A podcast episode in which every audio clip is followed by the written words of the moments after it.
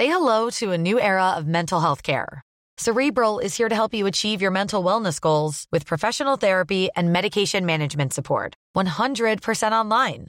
You'll experience the all new Cerebral Way, an innovative approach to mental wellness designed around you. You'll get a personalized treatment plan from a therapist, prescriber, or both in a safe and judgment free space. Your cerebral therapist or prescriber will outline a customized plan with clear milestones along the way so you can get to feeling your best. With Cerebral, you're not alone in your mental health journey. We're here to empower you to live a fulfilling life. So take that first step towards a brighter future and sign up today at cerebral.com slash podcast and use code ACasts to get 15% off your first month. Offer only valid on monthly plans. Other exclusions may apply. Offer ends July 31st, 2024. See site for details. Ravi de vous retrouver ce soir. 19h, c'est l'heure. Avant les mousquetaires, Simon Guillain pour l'info du soir. Comment allez-vous, Simon? Mais Je vais toujours très bien sur le plateau de Face à l'info. Bonsoir, chère Christine, et bonsoir à tous, chers téléspectateurs. Cette information qui nous parvient à l'instant, le Hamas annonce ce soir la mort de deux otages israéliens détenus dans la bande de Gaza. Selon le groupe terroriste, il s'agirait de deux hommes qui avaient été enlevés le 7 octobre dernier lors de l'attaque du Hamas contre Israël. En Israël, justement, une femme a été tuée, 17 personnes blessées dans un attentat à la voiture bélier. Deux Français font partie des blessés, indique ce soir le Quai d'Orsay. L'attentat s'est produit à Hanana, ville située dans le centre du pays. La police israélienne affirme avoir arrêté deux suspects palestiniens. Et puis, après la réunion, l'île Maurice subit de plein fouet le passage du cyclone Bellal, voitures emportées par les eaux, bâtiments inondés, les premiers dégâts, vous pouvez le voir à l'antenne, sont déjà très importants. Dans la capitale à Port-Louis, de puissantes vagues balayent actuellement le front de mer, chère Christine. Merci Simon Guillain pour les formations. Et au sommaire ce soir, la polémique. Odea Castera a réveillé les syndicats. Il demande des excuses publiques après les propos de la nouvelle ministre de l'Éducation nationale qui a déclaré mettre ses enfants dans le privé par frustration de l'absentéisme dans l'école publique. Un problème d'absentéisme, c'est une réalité. Vouloir le meilleur pour ses enfants, c'est une évidence. Mais comment arriver à défendre des principes pour les uns et pas pour soi en étant représentant de l'État, l'édito de Mathieu Bocoté. C'est parti pour les primaires du Parti républicain en vue de l'élection aux États-Unis. Les caucus de l'Iowa, vote crucial. C'est le coup d'envoi d'une campagne hors norme. L'ex-président menacé de ne pas pouvoir se présenter reste plus déterminé que jamais. A-t-il des chances d'être officiellement candidat? Quel est son programme? Sert-il les mêmes arguments que la campagne de 2016 Immigration, sécurité, America Great Again L'analyse de Dimitri Pavlenko. Nous reviendrons sur la polémique Odea Castera. On apprend que Ségolène Royal demande entre les lignes sa démission. Les propos de la ministre mettent en lumière la faillite de l'éducation nationale et ils ont blessé les représentants de l'école publique. Mais au-delà de cet affrontement, quelles questions se poser sur l'école de la République dont la nation était si fière et en faisant même, et en faisait même référence? Peut-on encore sauver l'école de la République? Le regard de Marc Menon. Non à la banlieusisation de la Corse, déclarent les habitants de Furiani. 600 personnes ont manifesté ce week-end à Bastia au nom de Racaille dehors pour protester contre l'agression d'un jeune homme par des individus d'origine maghrébine il y a dix jours. La réalité a-t-elle rattrapé l'île de beauté? La Corse est-elle finalement traversée par les mêmes débats que le continent? Une Corse unie contre la loi des racailles, le décryptage de Charlotte Dornelas. Et puis le forum de Davos qui commence aujourd'hui, il plaide encore pour une gouvernance mondiale. On se demandera si les élites mondialisées n'ont-elles finalement pas un rapport assez trouble à la démocratie. On se demandera si cette approche d'une gouvernance mondiale n'est pas dépassée aujourd'hui. L'édito de Mathieu Bocoté. Une heure avec nos mousquetaires, c'est parti.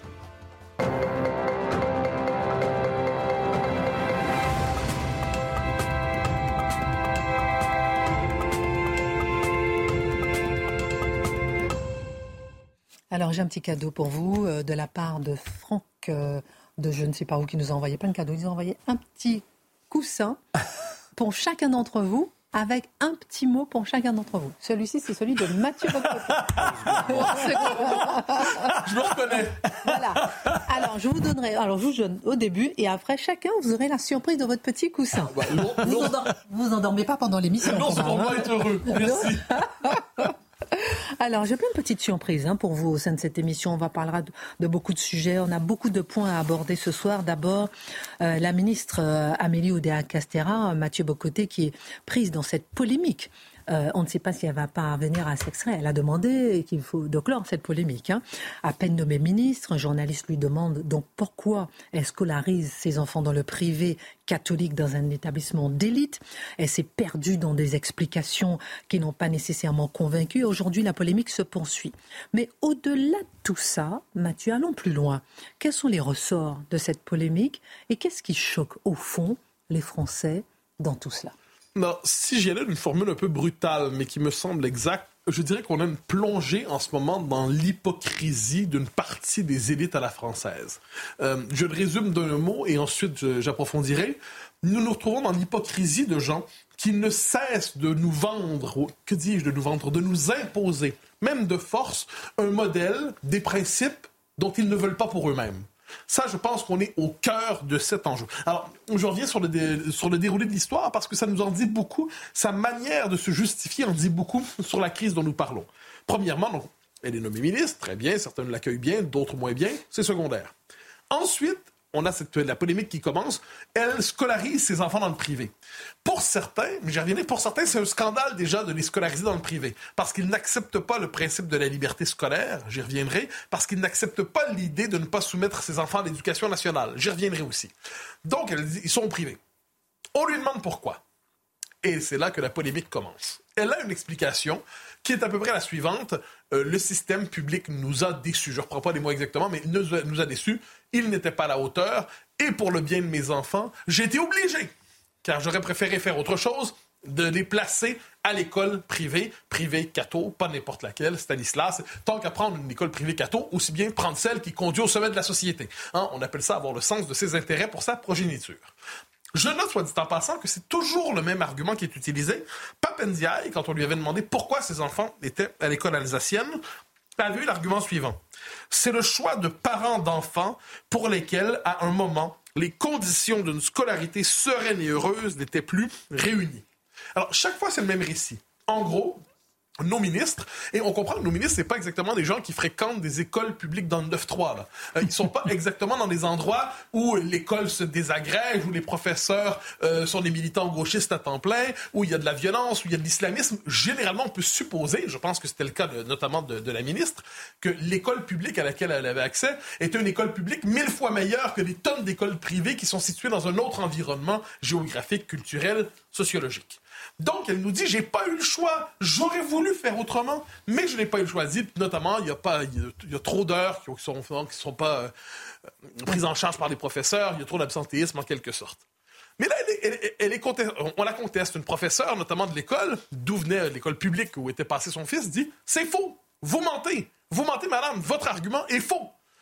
Pour l'instant, je ne me prononcerai pas sur la vérité ou la fausseté de la chose. Ça reste à voir. Je note que la porte-parole du gouvernement, Mme Thévenot, a dit il est possible qu'elle n'ait pas dit la vérité, ou je ne sais pas si elle a menti. Donc le gouvernement lui-même semble assez approximatif dans le. En fait, croit que la ministre a un rapport approximatif à la vérité. La question qu'on doit se demander, c'est pas quel est le contenu de ce mensonge, c'est pourquoi elle a menti.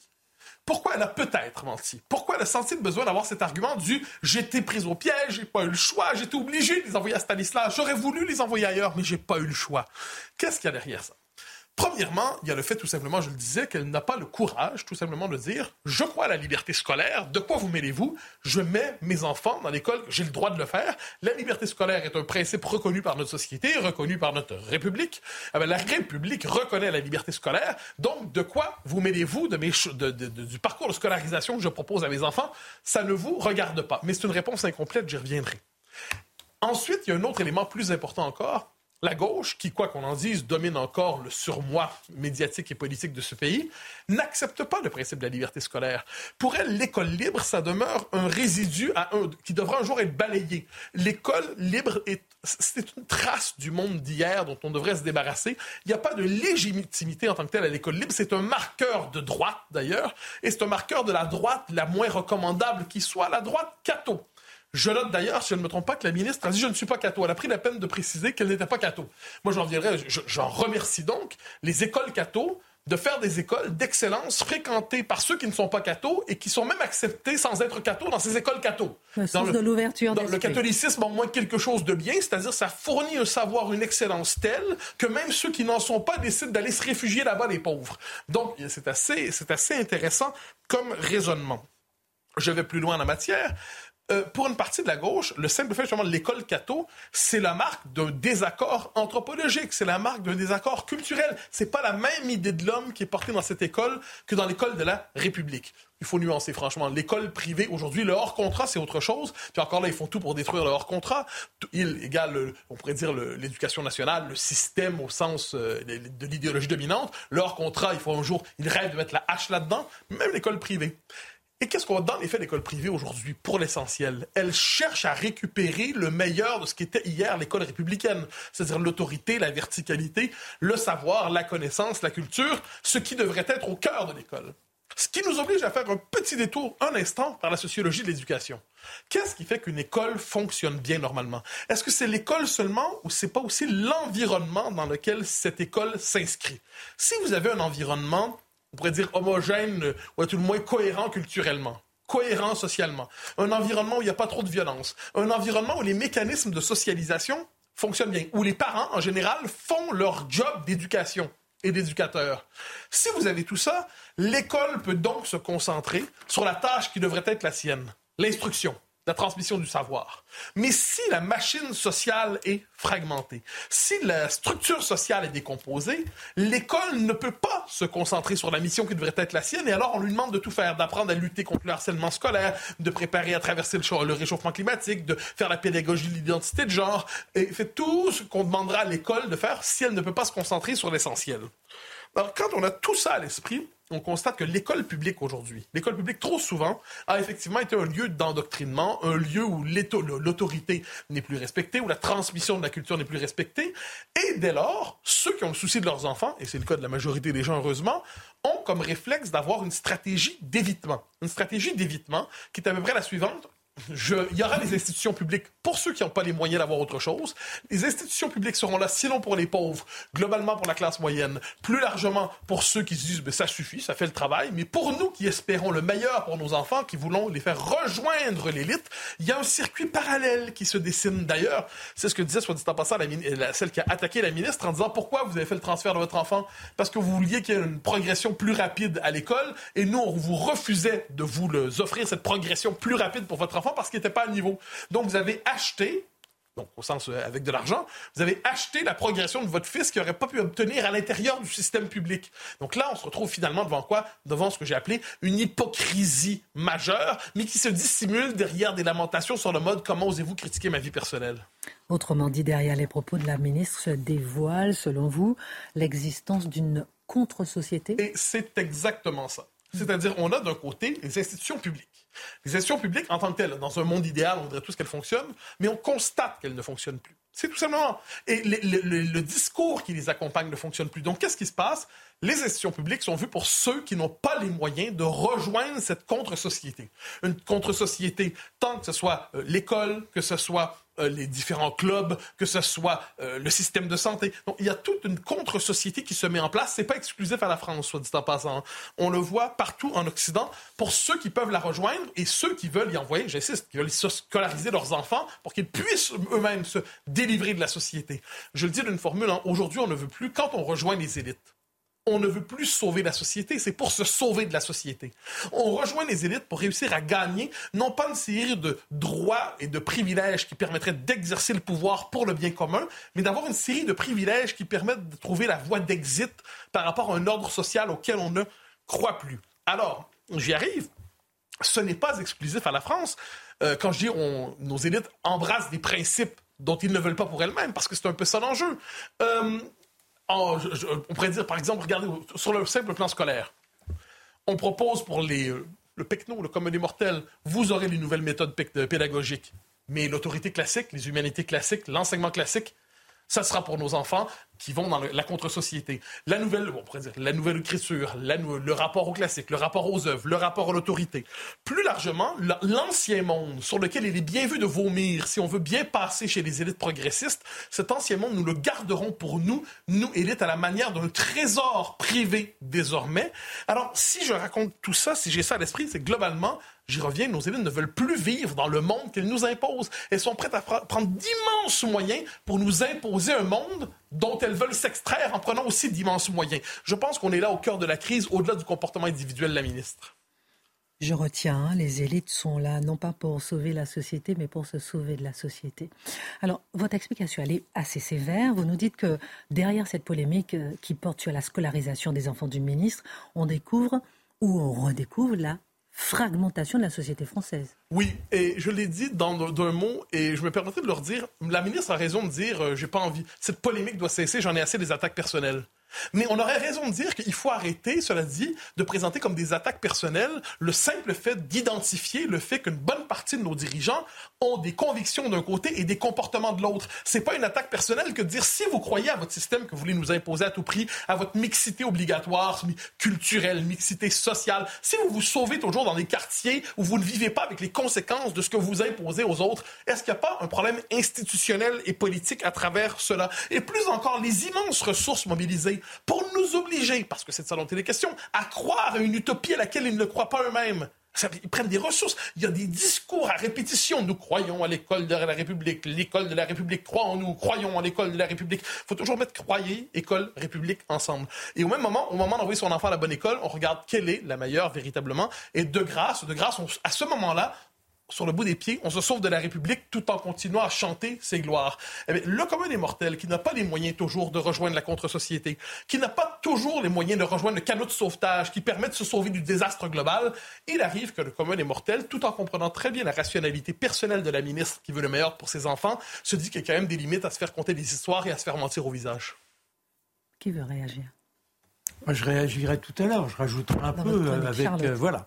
Je sais qu'on va, on va avoir une revenir, aussi là-dessus. Et votre regard, Charlotte Non, non, mais ce qui est fou, c'est, moi, je suis absolument d'accord, mais seulement, il y, a, des étapes dans cette polémique. Je pense le jour où elle a dit euh, que la question de l'absentéisme scolaire, qui est un vrai problème aujourd'hui, le jour où elle dit ça le matin, moi, ma première réaction, ça a été de dire ça va faire hurler dans le monde précisément des élites. Et la plupart des Français euh, qui vont entendre ça va dire bah oui mais c'est vrai.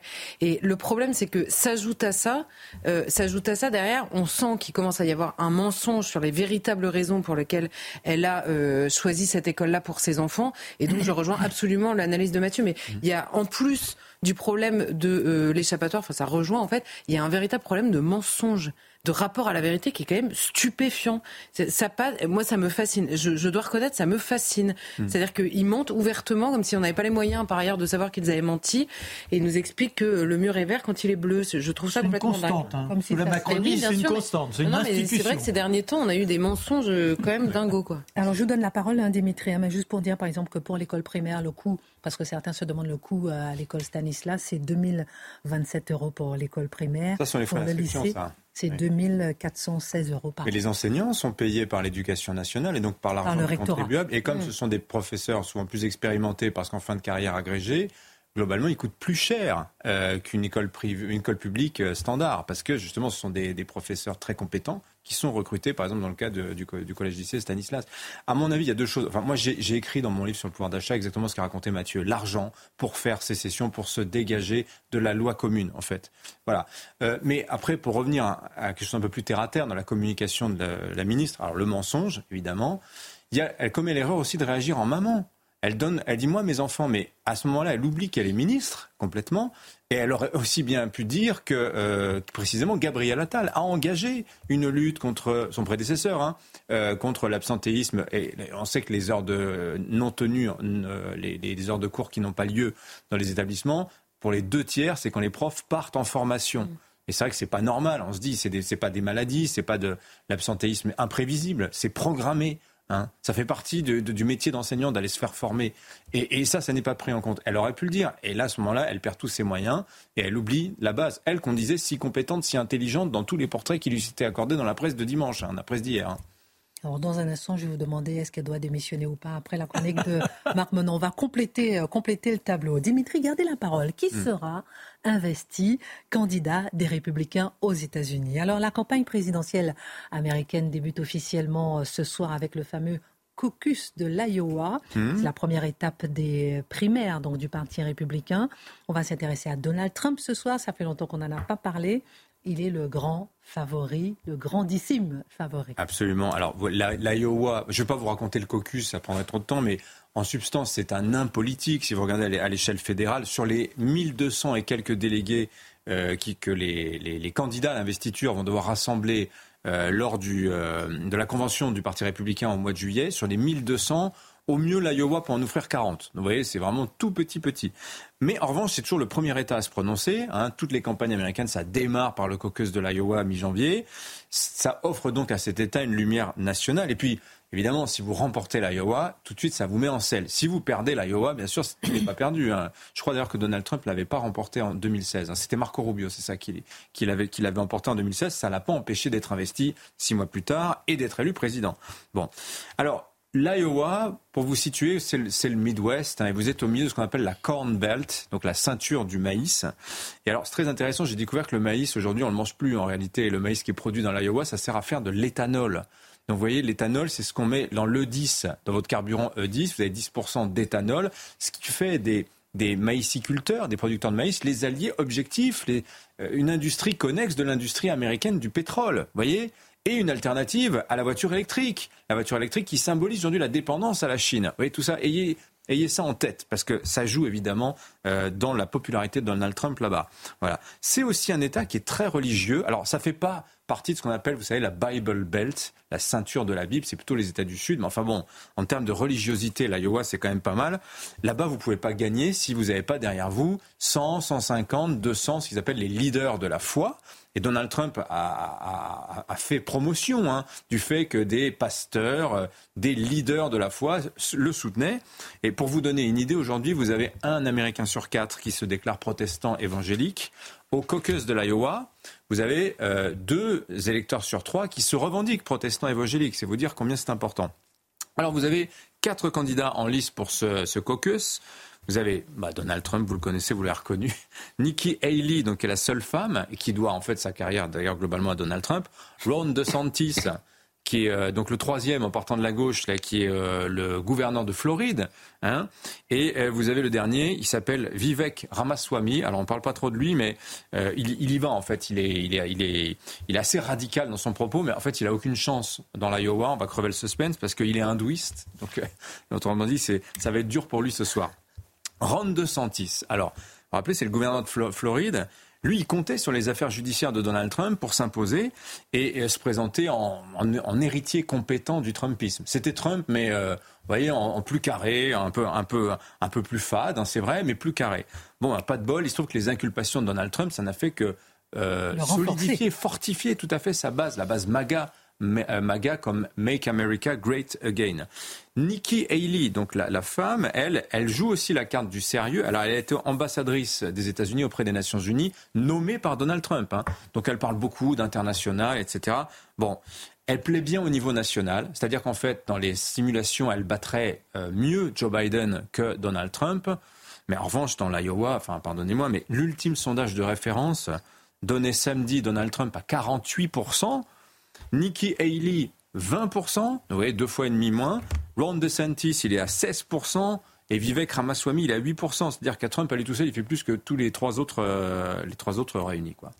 Alors autant dire que Donald Trump, il a hmm. déjà gagné finalement. Oui, alors comme je vous l'ai dit, c'est pas parce que vous gagnez l'Iowa que vous êtes euh, investi en juillet. En général, c'est ça. Hein. Oui. Après, je suis allé sur place, moi, euh, parce que c'est formidable d'aller dans l'Iowa, parce que c'est vraiment le cœur électoral des États-Unis. Oui, et puis bon, c'est vrai.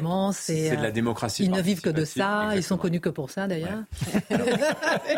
oui, et le maïs, et le maïs aussi. et, Donald Trump, en fait, ce qui est intéressant, c'est que lui, en fait, veut marquer les esprits lors de ce caucus. Il veut faire plus de 50% pour euh, comment dire euh, euh, le game. Oui. voilà, pour tuer le jeu, exactement. Et alors, il a des phrases Par exemple, il leur a dit si vous êtes malade comme un chien, il faut aller voter. Même si vous votez et que vous décédez après, ça vaut le coup. c'est génial. Voilà, c'est Donald Trump. L'héritage. Voilà. D'autant plus qu'il fait moins 25 degrés en ce moment sur place. Exactement. Et il sait que, alors ce qu'on appelle les caucus goers, c'est-à-dire ceux qui vont au caucus, euh, parce que c'est du vote physique, en fait, vous êtes dans une pièce, etc. En fait, ils sont pas fous de Donald Trump. C'est pas les ultra magas qu'on va, qu'on va voir ailleurs. Mais pour résumer le sentiment dominant, vous avez une personnalité importante euh, politique hein, dans l'Iowa qui s'appelle Bob Vanderplatz. Et il s'exprime dans le journal Le Monde cet après-midi. Alors lui, il a fait le choix de Ron DeSantis et il dit à propos de Trump les phrases suivantes. Écoutez, ça résume vraiment l'esprit. Il dit Dieu s'exprime souvent par l'intermédiaire de personnes en déchéance. Et là, il parle de Donald Trump. Hein. Il n'aurait pas été notre premier choix comme pasteur à la chair le dimanche. En revanche, à la Maison-Blanche, il a obtenu des résultats pour nous. Ça résume assez bien ce que dans l'Iowa, euh, dans l'électorat religieux conservateur, on pense de Donald Trump. La reconnaissance de Jérusalem comme capitale d'Israël, vous voyez, ça, ça fait partie des choses pour lesquelles on remercie Donald Trump. La nomination de trois juges conservateurs à la Cour suprême, on va en parler un petit peu plus loin.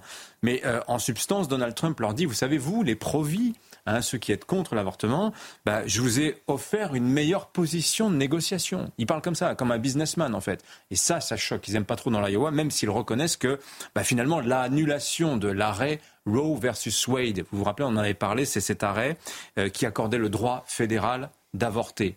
Et la Cour suprême, euh, où les conservateurs sont désormais majoritaires grâce à ces trois nominations de Donald Trump, ont annulé cet arrêt-là. Eh c'est un petit peu grâce à Donald Trump aussi. Voilà. Un autre levier important, euh, c'est la crise migratoire à la frontière du Mexique. Pour vous situer les choses, vous avez chaque jour aux États-Unis 10 000 tentatives d'entrer illégalement sur le sol américain. Chaque jour. 10 000 en 2023, vous voyez. Donc, et alors, euh, Donald Trump est très virulent sur ce thème-là. Il a des phrases du style "Les migrants empoisonnent le sang de notre pays". Alors là, évidemment, euh, toute l'oligarchie progressiste lui tombe dessus à bras raccourcis, toute la presse américaine. Mais vous voyez, dans l'Iowa, quand il parle comme ça, Donald Trump, ça résonne. Hein. on, est très hostile dans cet État-là au multiculturalisme, au cosmopolitisme des, grandes villes. Mais en revanche, euh, bah, ce que dit Donald Trump, bah, ça leur parle. C'est pour ça qu'ils l'adorent, finalement. Alors justement, on va marquer une pause et vous nous direz quel est son programme. Est-ce qu'il a le même programme qu'avant? Immigration, sécurité, hmm. America Great Again? Je vous demanderai aussi est-ce qu'il peut se présenter, puisqu'il y a des menaces sur soi, la possibilité de son, voilà, qu'il soit candidat ou pas avec la Cour suprême. On en parle dans un instant. On marque une pause. À tout de suite. Euh, bienvenue dans la deuxième partie de Face à l'info. Beaucoup de questions à se poser. On reparlera de la polémique ODA euh, Castera avec vous, euh, Marc Menant. c'est marrant parce que j'ai un ami, par exemple, qui m'a demandé, qui m'a dit Ah oui, Christine, moi je vais mettre mes deux filles dans le privé, dans telle école, dans le primaire. 10 000 euros l'année, etc. Ah, Ça fait 450 000 euros pour tout le primaire. Non, mais c'est marrant, c'est une discussion que j'ai eue avec un ami ah il y a 15 mmh, mmh, jours. Mmh. Et c'est intéressant de voir comment ceux qui ont les moyens, en tout cas, font tout pour avoir les moyens de donner de, faire des prêts, d'aller chercher l'argent pour donner à un enfant l'éducation. Mais bien sûr. mais c'est lamentable. J'ai ça dans mon livre sur le pouvoir d'achat. On, va acheter votre livre, Il est sorti il y a 20 ans, mais on va l'acheter. Bravo pour vos audiences, hein, d'ailleurs, sur Europe 1. Parenthèse. Bon, alors, beaucoup de questions donc à se poser. On parlera avec vous, Charlotte, de ce qui se passe en Corse. Et en vous, on parlera de, du nouvel ordre mondial ou avec euh, ce qui se passe à Davos qui ouvre les portes ce soir. On parlait de Donald Trump. Est-ce que là, justement, sa nouvelle euh, euh, campagne est une nouvelle campagne ou bien hmm. c'est toujours les mêmes thèmes euh, immigration, sécurité, America Great Again? Alors, le programme de Trump, en fait, ce qui est intéressant, c'est que, bon, sur l'économie, sur l'opposition au régime chinois, sur la régulation de l'immigration, alors, il y a des, questions de degré, bien sûr, mais globalement, c'est pas si éloigné de Joe Biden. Bon, évidemment, sur l'immigration, Donald Trump est beaucoup plus dur. Hein. Mais bon, Joe Biden a compris qu'il y avait quand même un enjeu électoral à traiter le sujet. On ne pouvait pas faire comme si il ne se passait rien. Je vous l'ai dit, 10 000 tentatives quotidiennes d'entrer illégalement sur le sol américain. Bon, euh, il veut aussi une réindustrialisation, Donald Trump. Et alors, dans son projet, il en a parlé en juillet dernier, il veut, il veut bâtir 10 nouvelles villes américaines sur des terres fédérales. Hein, pour un grand bond en avant du niveau de vie américain. Bon, en gros, il veut faire comme les Chinois, il veut faire tourner la bétonneuse pour euh, créer de l'activité. Hein. Bon, la vraie rupture, évidemment, c'est sur le sociétal. Hein. Et alors là, c'est le repoussoir absolu à progressiste. Il veut, alors, je vous donne pas tout, mais les mesures symboliques, la peine de mort pour les dealers de drogue. Vous voyez, ça commence fort. il veut une loi qui n'autorise plus que deux genres aux États-Unis. Deux genres, garçons et filles. Donc il intègre le genrisme, mais il dit oui, bah oui, le genrisme c'est simple, il y a les garçons et il y a les filles d'un côté. Voilà. Il parle aussi, d'ailleurs, j'aime beaucoup l'expression, les pink-haired communists, les communistes aux cheveux roses. Voilà. ça, il a dit ça une fois et bon, c'est beaucoup ressenti. Sur l'environnement, il dit drill, drill, drill. To drill en anglais, ça veut dire, plein de choses, mais notamment ça veut dire forer. Forer le pétrole. Et on revient à ce que je vous disais, cette connexion qu'il crée entre les farmers euh, qui font du maïs pour l'éthanol et l'industrie du pétrole. Voilà. Et en fait, son programme, on se rend compte que c'est beaucoup plus développé cette année en 2024 que ça ne l'était en 2020 et en 2016. Pourquoi?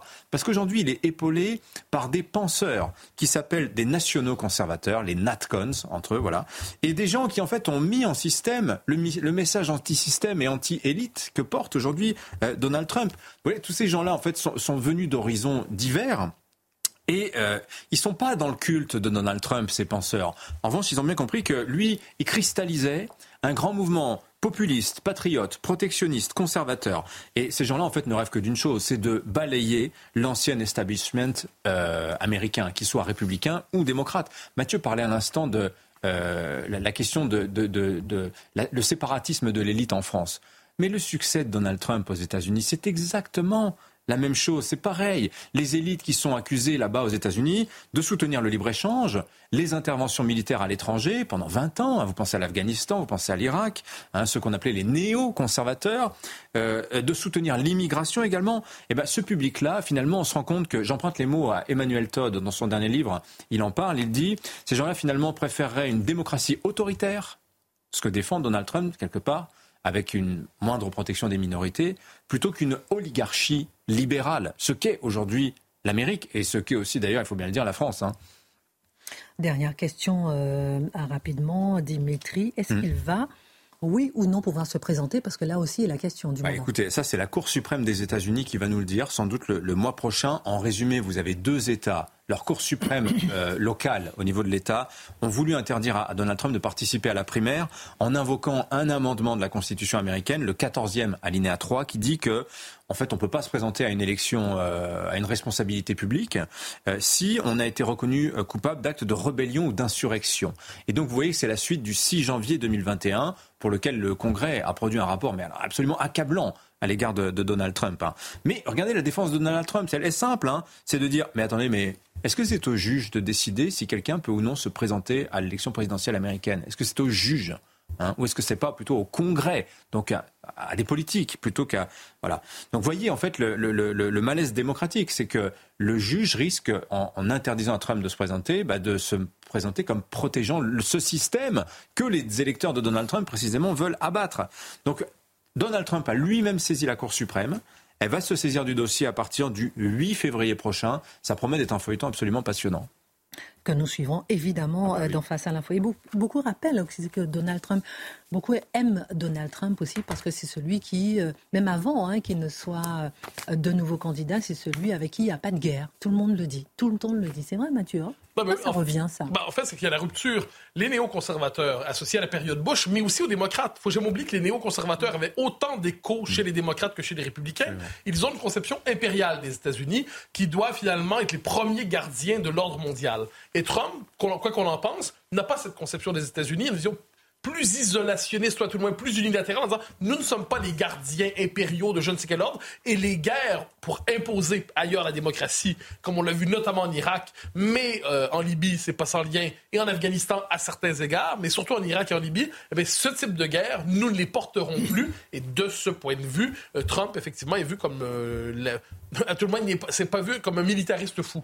Hmm. Pour en reparler une autre fois, si vous voulez, de la crise migratoire américaine, mais il se trouve aussi que, comme par hasard, Donald Trump fonctionne, marche très très bien électoralement au moment où l'Amérique vit un pic migratoire historique. Les plus hauts migratoires d'Amérique, c'est 1890 et 1910. Aujourd'hui, on a 14% d'immigrés qui, enfin, qui viennent d'arriver sur le sol américain aux États-Unis. Ce sont des chiffres qui sont comparables à cette période-là. Je vais vous montrer, avant de continuer, euh, je vais vous montrer une vidéo qui est ressortie euh, ce week-end pour les 100 jours de la détention des otages israéliens à Gaza. Il serait encore a priori 136 euh, détenus aujourd'hui. Ce sont 1000 musiciens. Cette séquence m'a ému et je voulais la partager avec vous. C'était le 18 décembre. Ils disent à la maison, il est temps de revenir, le jour s'éteint et il n'y a pas de signe.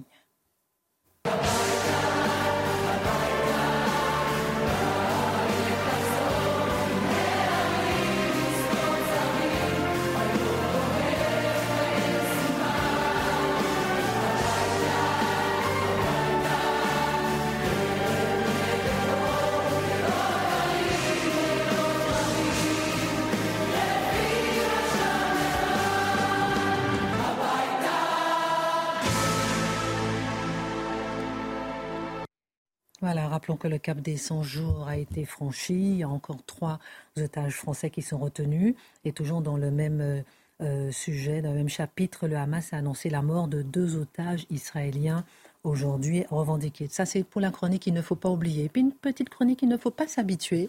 Euh, c'est une information pas inaperçue, mais je vais la donner juste en deux mots. Mais il ne faut pas s'habituer.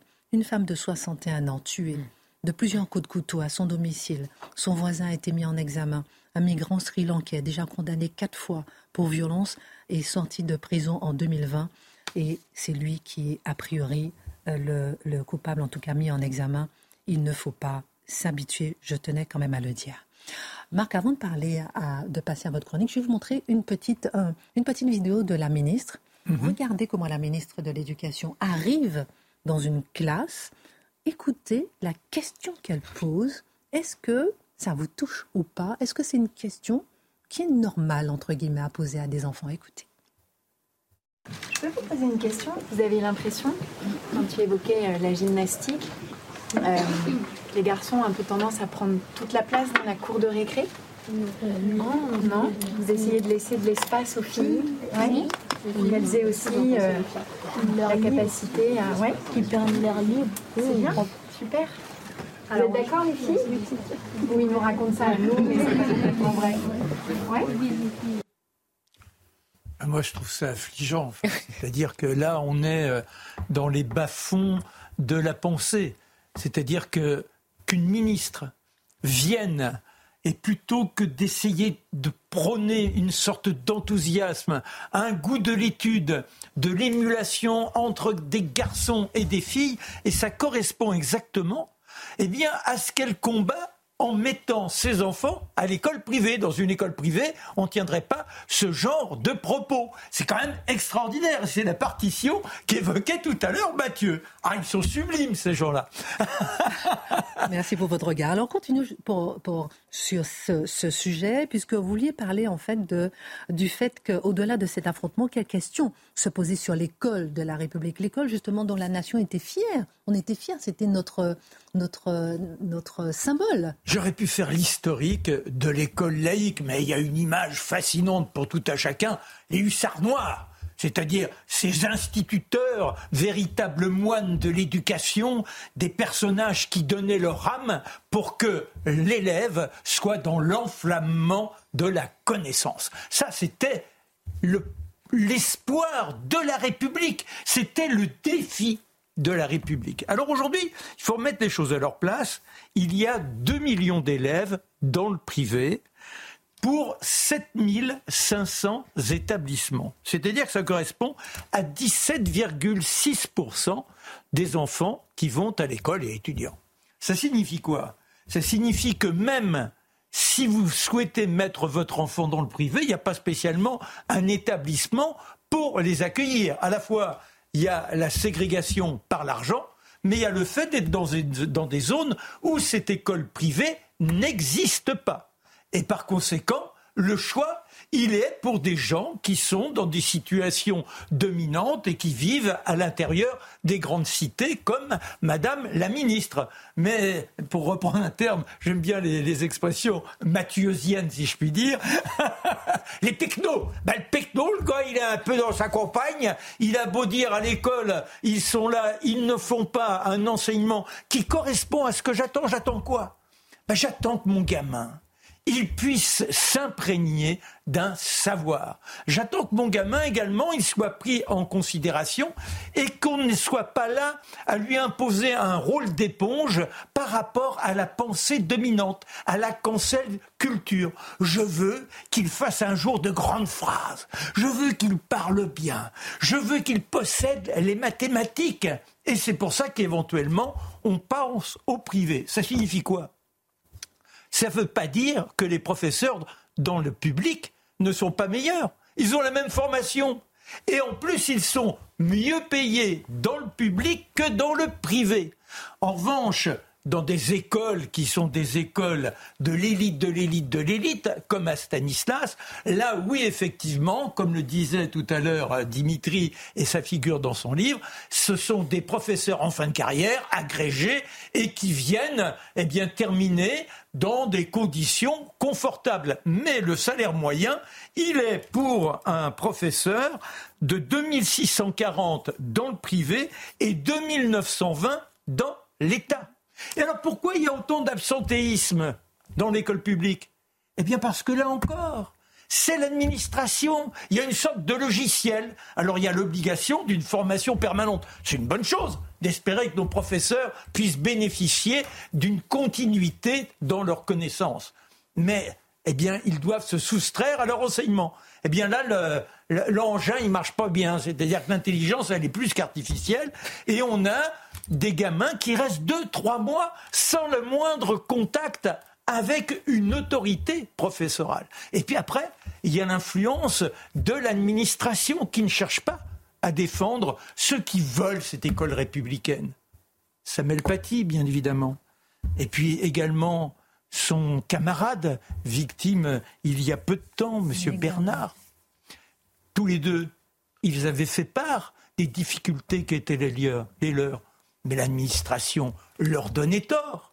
Et dans tout cela, donc, il y a des blocages significatifs. Mais je voudrais revenir également à l'interview d'un professeur. Enfin, ce n'est pas une interview, c'est une chronique. Grégory Lefloc, il est écrivain, il a tenu une chronique palpitante qui nous montre le fléau au-delà des structures. C'est-à-dire qu'il y a une véritable partition de la société. Cette partition, elle se retrouve à l'école. C'est-à-dire que vous avez des ghettos, des endroits où la pression sociale modifie les conditions d'enseignement. Alors il dit, professeur, c'est être dans le coup dans le cœur de ce qui est important, être dans le fourmillement. Professeur, c'est un, un devoir, c'est une ambition. Eh bien, il y a quelque chose qui monte et qui m'inquiète. C'est quoi ce quelque chose? Une morale rabougrie, aveugle, et là il s'adresse à ses élèves, qui est ni de votre âge, ni de votre siècle. Une obsession de la pureté. Et là il énonce des phénomènes, ça fait 13 ans qu'il est dans l'enseignement il a vécu des choses invraisemblables, comme par exemple, il euh, diffuse un reportage de François Bunuel, vous savez, celui qui faisait l'émission sur la littérature. Ça s'appelle Les grands mythes. Eh bien, les élèves se sont masqués le regard parce qu'il y avait des déesses nues. Il y en a qui lui disent Mais monsieur, c'est quand même incroyable que Flaubert n'ait pas été condamné par Madame Bovary. C'est un livre immonde, c'est un livre immoral. Vous vous rendez compte? Il y a également ceux qui condamnent de devoir lire Maupassant, lire Zola, lire Hugo. Pourquoi? Il y a des prostituées, monsieur, dans ces livres-là. C'est inconcevable avec notre foi, avec notre désir de savoir. Un jour, il y a une élève qui le menace. Elle lui dit, mais moi, monsieur, je vais prévenir mon père de ce que vous nous enseignez. C'était quoi l'enseignement scandaleux Roméo et Juliette. Voilà où nous en sommes. À partir de là, ce n'est plus le professeur qui tient le programme. C'est un environnement social et par conséquent, oui, si vous êtes le petit ouvrier qui se trouve dans ce contexte, vous ne souhaitez qu'une chose, c'est pouvoir trouver l'établissement où l'enfant sera dans l'école républicaine, celle des hussards noirs de la République. Répondez par oui ou pardon. La ministre doit-elle démissionner selon vous? Bah écoutez, à part mal. Merci beaucoup. et ça, ça, ça, met. Elle a besoin de mentir, donc elle va rester. oh là là. Alors, ça, c'est le petit cadeau de Marc. Marc, le... il était une fois un compteur.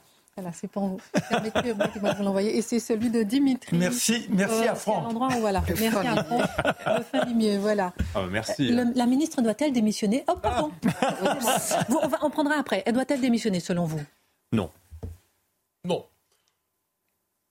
Non.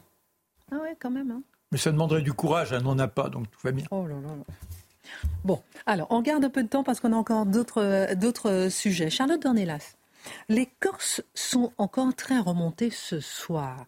après les faits de ces derniers jours. Hier, une manifestation a eu lieu dans un quartier de Bastia après qu'un jeune homme a porté plainte pour agression par des jeunes issus de l'immigration. Le slogan Racaille dehors que retenir de cette manifestation qui n'est pas la première en Corse Non, on en avait parlé l'année dernière. Hein. Il y avait eu un, jeune homme qui s'était pris un coup de couteau à Calvi et puis après c'était à Ajaccio où le thème à l'époque c'était la drogue, drogafora. Euh, à l'époque, c'était derrière la drogue, on va dire. Et là, ce sont les racailles. Alors, il y a deux choses à comprendre. D'abord qu'en effet, dans la population, il y a une certaine unanimité à dénoncer les racailles, c'est-à-dire des comportements euh, qui sont euh, détestables. Et par ailleurs, là, en l'occurrence, à réagir sur une agression racontée euh, par ce jeune homme et par son frère qui a participé à la manifestation. Et il y a une autre chose qui, à mon avis, est plus intéressante, on va dire, pour les, les mois et années qui viennent euh, en Corse, c'est que la vie politique corse, euh, que nous connaissons mal euh, en métropole, hein, en métropole, sur le continent, euh, est bousculé par un nouveau discours qui est identitaire et conservateur et qui est vraiment nouveau dans la vie politique corse. Je dis qu'on la connaît mal parce qu'on s'imagine euh, euh d'un peu loin qu'à chaque fois, puisque tous les hommes politiques corses, euh, tous les partis parlent en permanence d'une revendication commune à tous les Corses qui est un peuple, une terre et une langue, on s'imagine qu'ils sont tous à la fois et identitaires et conservateurs puisque ça semble être le slogan. C'est beaucoup plus compliqué que ça et ils ne le sont pas, en tout cas pas du tout dans le discours, alors que la population l'est très clairement. Donc là, à Furianis, ce qui s'est passé la nuit du 5 au 6 janvier, un Corse de 18 ans qui porte plainte donc après une agression à l'arme blanche, vous l'avez dit. Mais depuis, ce qui est un peu plus compliqué, on va dire que l'histoire, c'est que un, les enquêteurs ont immédiatement exclu la dimension communautaire de cet affrontement, et deux, le parquet a mis quatre jeunes en examen dont ce jeune homme qui a porté plainte. Donc moi, je ne vais pas rentrer dans un dossier que je ne connais pas sur cette agression. Ce qui est intéressant, c'est qu'elle a fait réagir malgré la réalité inconnue ou méconnue du dossier, malgré euh, ce qui est sorti de, l'enquête ou même euh, du parquet. Et en effet, il y a eu cette manifestation alors qui est parti de manière assez anonyme sur les réseaux sociaux et auquel ont participé a participé donc un euh, parti politique. Donc à mon avis on va entendre parler ces prochaines années qui s'appelle Palatino qui était initialement une association et qui vient d'annoncer sa volonté de se lancer en politique. Et on a eu deux autres réactions. La plupart des partis n'ont rien dit sur cette euh, sur cette affaire. On a eu un Corinne Fronté qui est en gros euh, indépendantiste de gauche d'extrême gauche on le qualifie comme on veut qui eux ont dit, et c'est très intéressant, ils disent cette agression en groupe témoigne d'une fragmentation communautaire de la société corse. Ils disent aussi qu'il n'existe qu'une communauté de droit sur notre terre, le peuple corse, et ils disent dans un contexte de mutation sociétale forte en Corse, comme les derniers chiffres de l'INSEE le montrent, ces comportements urbains et violents n'ont pas leur place chez nous. Vous voyez, le mot immigration n'est jamais prononcé et tout le monde l'entend évidemment dans la déclaration, mais jamais il n'est prononcé. Ah, euh, l'année dernière, c'est pour ça que je vous rappelais que le, le sujet de tout le monde, c'était la drogue l'année dernière. La drogue et l'importation des comportements des banlieues du continent.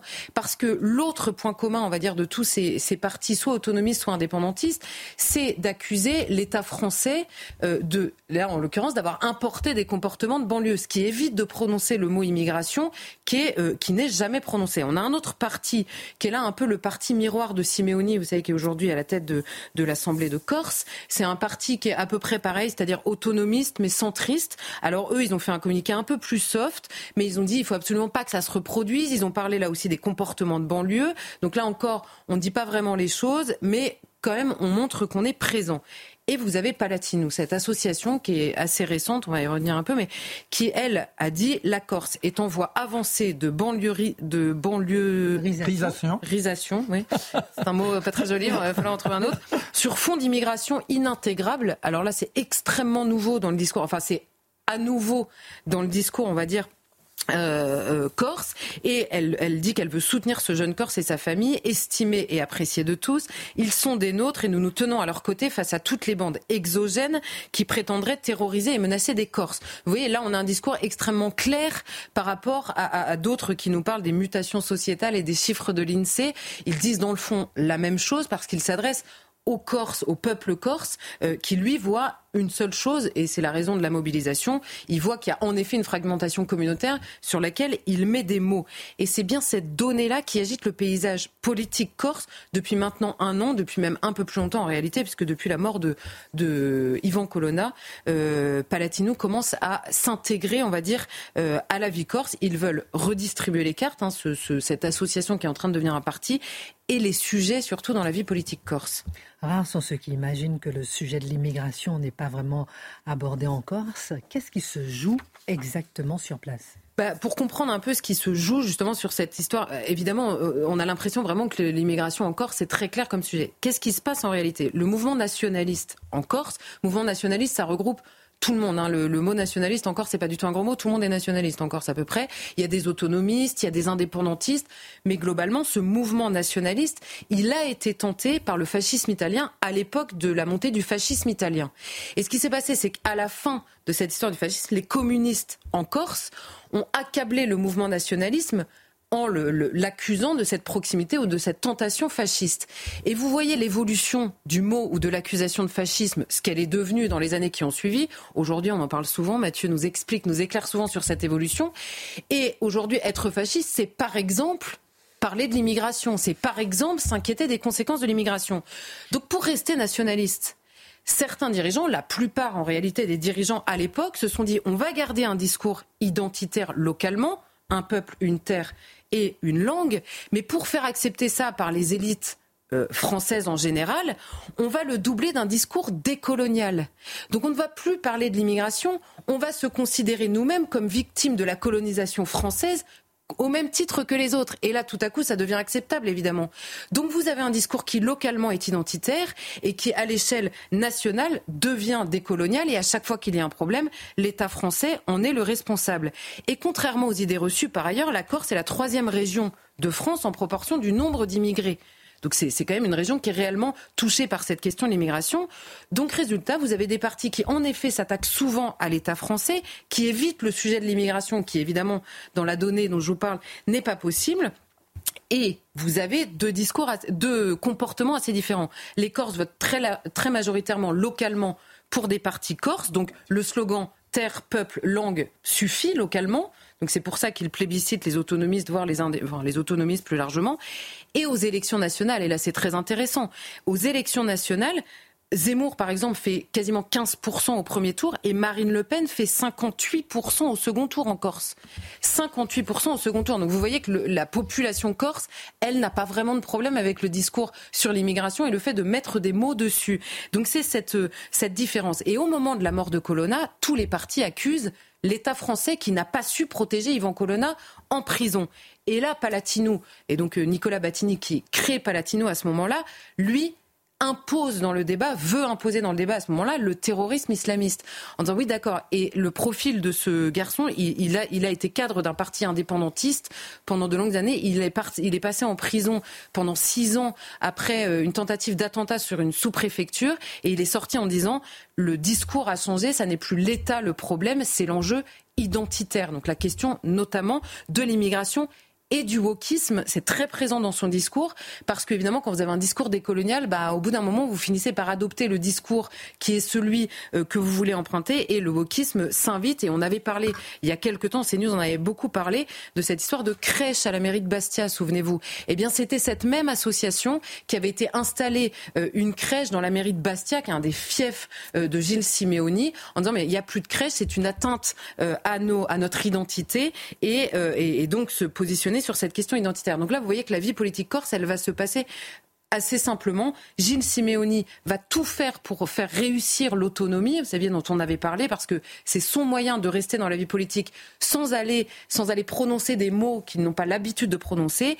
Et Palatino, à l'inverse, va forcer le jeu sur les questions identitaires pour forcer tout le monde finalement à se positionner euh, sur ces questions. Finalement, la Corse est traversée par les mêmes débats que le continent, mais les réactions sont tout de même plus vives. Est-ce qu'on peut comparer?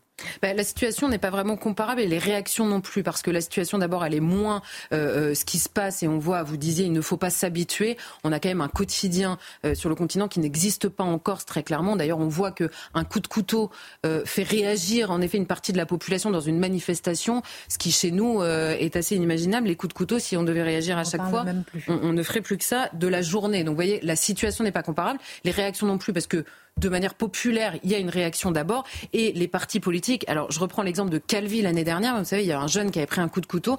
Tous les partis politiques avaient réagi. Alors, il y a une cinquantaine de Corses qui sont allés dans la nuit faire une expédition punitive dans la maison du garçon qui avait mis le coup de couteau. Ils ont tout cassé euh, dans la maison tous les partis politiques ont réagi pour condamner l'agression initiale, le coup de couteau. Pas un mot sur l'expédition punitive. Vous imaginez bien qu'en France, ça se serait passé. Euh, enfin, en France, euh, pardonnez-moi, euh, chers amis corses, pardonnez-moi. Ça serait l'inverse. voilà, exactement. Jamais ça ne se serait passé comme ça. Mais celle, euh, la, situation là aujourd'hui, je crois que c'est celle d'une clarification obligatoire sur les deux sujets que j'évoquais, donc cette question de l'immigration et cette question du wokisme. Et alors là, on a évidemment euh, euh, la Corse est définitivement française sur ce débat-là. Merci pour votre regard et votre analyse. Alors là, Franck, il vous a offert Coccinelle d'amour. Oh. Qu'est-ce qu'on l'aime, Charlotte? Je ne vais, pas faire tomber. Merci beaucoup, mon cher Marc. Oh, pardon, pardonnez-moi. Dimitri, c'est moi qui ramasserai pour vous tout à l'heure. Pardonnez-moi. J'ai à mes pieds, là. J'adore les coussins, en plus. Mathieu Bocoté, cette année se tiendra, comme à chaque année, le, sommet de Davos en Suisse. Euh, plus exactement, nommé le Forum économique mondial. Il rassemble la crème de la crème des élites mondialisées. Vous avez un peu abordé ce sujet ce week-end, hein, d'ailleurs, sur CNews dans votre émission, mais vous vouliez aller encore plus loin et parler un peu de son idéologie ce soir aussi. Oui, parce que l'an passé, rappelez-vous, où il y a deux ans, sur ce plateau, on avait fait l'histoire du Forum de Davos. Samedi, j'ai eu l'occasion de recevoir quelqu'un qui, a écrit un ouvrage sur la superclasse mondiale dans le cadre de mon émission. Et là, ce qui est intéressant, c'est se concentrer sur vraiment le, langage commun de tous les Davosiens. Hein, c'est-à-dire dans le cadre de ce forum mondial, qui n'est pas je ne sais, le centre de je ne sais quelle conspiration, c'est pas la question, on va le préciser. Mais c'est un lieu de socialisation où quand on voit l'évolution des thèmes qu'il y a à Davos, on comprend globalement ce que nos élites Hein, des deux côtés de l'Atlantique. Pas ailleurs qu'en Occident, mais des deux côtés de l'Atlantique, comment elles se représentent le monde. Et je pense qu'il y a un élément central, si on fait l'histoire des thématiques d'une année à l'autre, c'est que quel que soit le sujet que vous aborderez, quel que soit l'enjeu dont vous voulez parler, la réponse est toujours la même, la réponse doit être mondiale. Alors ça, c'est vraiment l'élément qui caractérise nos élites mondialisées. D'ailleurs, ça fait partie de leur définition le cadre. Le nouvel ordre mondial à toutes les sources. Alors, oui, alors cette formule nouvel ordre mondial, elle est connotée, mais si on peut dire une gouvernance globale, une gouvernance mondialisée, et peu importe, que ce soit la santé, hein, avec l'OMS, euh, dont le pouvoir est euh, significatif, on peut le noter. C'est pas du conspirationnisme que de noter que l'OMS a de l'influence. De la même manière, l'OMS, la question climatique. On nous dit par excellence, la question climatique, c'est la question mondiale par excellence. Là, on aurait envie de dire, oui, mais entre la Chine et la France, et le Canada, et le Brésil, et l'Australie n'ont pas du tout, du tout, du tout la même empreinte carbone qu'on a aujourd'hui. Ils n'ont pas la même question climatique. Qu'importe, le contexte national n'existe plus. Il est secondaire. Il, euh, il, faut le mettre de côté. Le contexte, le cadre mondial s'impose encore une fois. Qu'il s'agisse d'éducation même. Il y a des normes éducatives qui sont élaborées de plus en plus dans les instances de la gouvernance mondiale avec une, une idée d'une standardisation des méthodes pédagogiques un peu partout. Et là, on pourrait donner donc la santé, je dit, l'éducation, euh, la lutte contre la pauvreté, l'émigration. Quelle que soit la question, la réponse. Donc, peu importe, on l'aura compris, pour eux, il faut toujours tout mondialiser. Mais il y a encore cet obstacle, cette espèce de résidu du monde d'hier qui s'appelle l'État-nation. Hein, L'État-nation, donc la France, la Hongrie, la Lituanie, la Pologne, la... Qu'est-ce qu'on fait avec ces États-nations? Parce qu'on ne peut pas les abolir d'un coup, quelle est la mission qu'on leur donne? On leur dit finalement appliquer tout simplement le programme, l'idéologie dominante, l'idéologie mondialisée, l'idéologie mondialiste. le rôle qui vous sera imparti, ce sera de gérer simplement la tendance lourde d'une société qui doit se mondialiser toujours davantage. Le problème avec cela, je reviens, c'est que dans les faits, qu'est-ce que ça veut dire? Qu'on assiste à la mise en place d'une technostructure mondialisée qui bureaucratise la politique mondiale comme jamais, qui tend à neutraliser les, euh, les souverainetés populaires et qui réactive le mythe de l'économie planifiée, de l'écologie planifiée, de l'éducation planifiée, de la santé planifiée. Quiconque a la mémoire du 20e siècle se rappelle que les technostructures post-nationales qui prétendent tout planifier de nos existences, en dernière instance, ça fonctionne pas très bien. C'était l'URSS hier, c'est l'Europe aujourd'hui, évidemment. Autrement dit, les élites mondialisées rassemblées à Davos, un rapport plus que trouble, euh, plus trouble qu'elles ne disent en tout cas à la démocratie. Ah ben, tout dans, qu'est-ce qu'on entend par démocratie, Est-ce que par démocratie, on entend souveraineté populaire, peuple, délibération, élection? Non, ça, c'est la conception ancienne de la démocratie aujourd'hui. C'est ce qu'on comprend avec les Davosiens, globalement. Euh, la démocratie, de leur point de vue, c'est le post-nationalisme, le multiculturalisme, globalement la déconstruction des traditions, la déconstruction des genres. Faites la liste, on connaît le programme.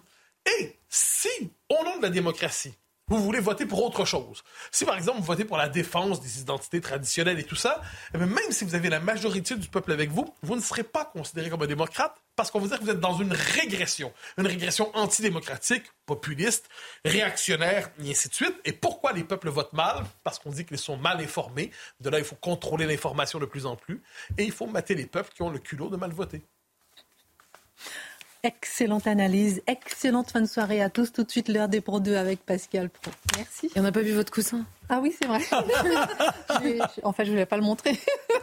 La reine. Ah, merci. La reine. Voilà. merci à tous, à demain.